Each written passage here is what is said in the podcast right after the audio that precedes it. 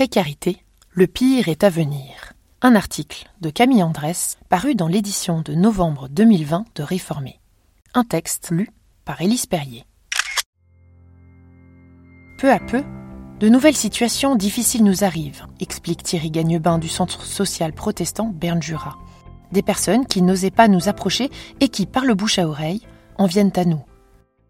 Souvent, elles ont subi des RHT, à savoir une réduction d'horaire de travail, parfois accompagnée d'une réduction de salaire. Et lorsque leur partenaire y est également soumis, elles n'arrivent plus à payer certaines factures.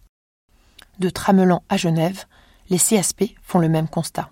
Si les aides exceptionnelles distribuées pendant la pandémie ont pris fin, la précarité, elle, s'est installée. Signe qui ne trompe pas, la distribution des colis du cœur, qui contiennent des denrées de première nécessité. On est passé de 15 000 colis distribués chaque semaine en avril à 7 800 aujourd'hui, reconnaît Alain Boll, du Centre social protestant Genève. Mais avant la pandémie, on était à 3 700. Cette fragilité touche en particulier les travailleurs précaires une catégorie vaste. Il s'agit de toutes les personnes qui n'avaient pas droit au RHT, soit parce que leur contrat de travail ne le permettait pas, soit parce qu'elles cumulaient une série de petits jobs, ou que leur activité comptait trop peu d'heures, par exemple dans la culture et l'événementiel. Beaucoup n'osent pas recourir à l'aide sociale de peur de voir leur permis de séjour menacé, bien que les autorités aient assuré le contraire. C'est inscrit dans la mémoire des gens qui font d'abord fonctionner des solidarités familiales et de communautés, notamment religieuses, pour surmonter un coup dur, constate un Limbaud.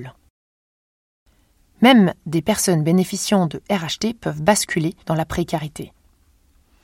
Pour des familles qui se battent déjà pour joindre les deux bouts, ces mesures entraînent des diminutions de revenus qui peuvent conduire à des débuts d'endettement, observe Thierry Gagnebin. Grâce à un travail intense y a une grande réactivité durant la pandémie, les centres sociaux protestants ont gagné la confiance de personnes en situation de fragilité financière. Désormais, il s'agit pour les travailleurs sociaux d'assurer un suivi étroit pour éviter à tout prix de les voir tomber dans une spirale de dette.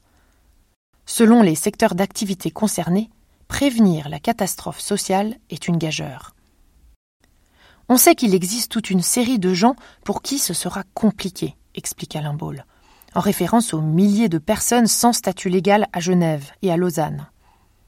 Ils travaillent majoritairement dans le secteur de l'hôtellerie, de la restauration ou de l'économie domestique, avec des statuts pas forcément reconnus, avec des employeurs qui ne les respectaient pas toujours. Cette population avait l'habitude de vivre avec peu. Elle est dans une position difficile qu'elle a toujours assumée. Mais une récente étude de l'Université de Genève a montré que certains étaient allés jusqu'à se priver de nourriture pendant la crise. Leur situation, au dire de cette enquête, s'est clairement dégradée. Si ces travailleurs de l'ombre indispensables au fonctionnement de l'économie sont moins présents côté jurassien, l'inquiétude reste également de mise là-bas. Beaucoup d'entreprises ont réduit le temps de travail jusqu'à fin septembre, observe Thierry Gagnebin.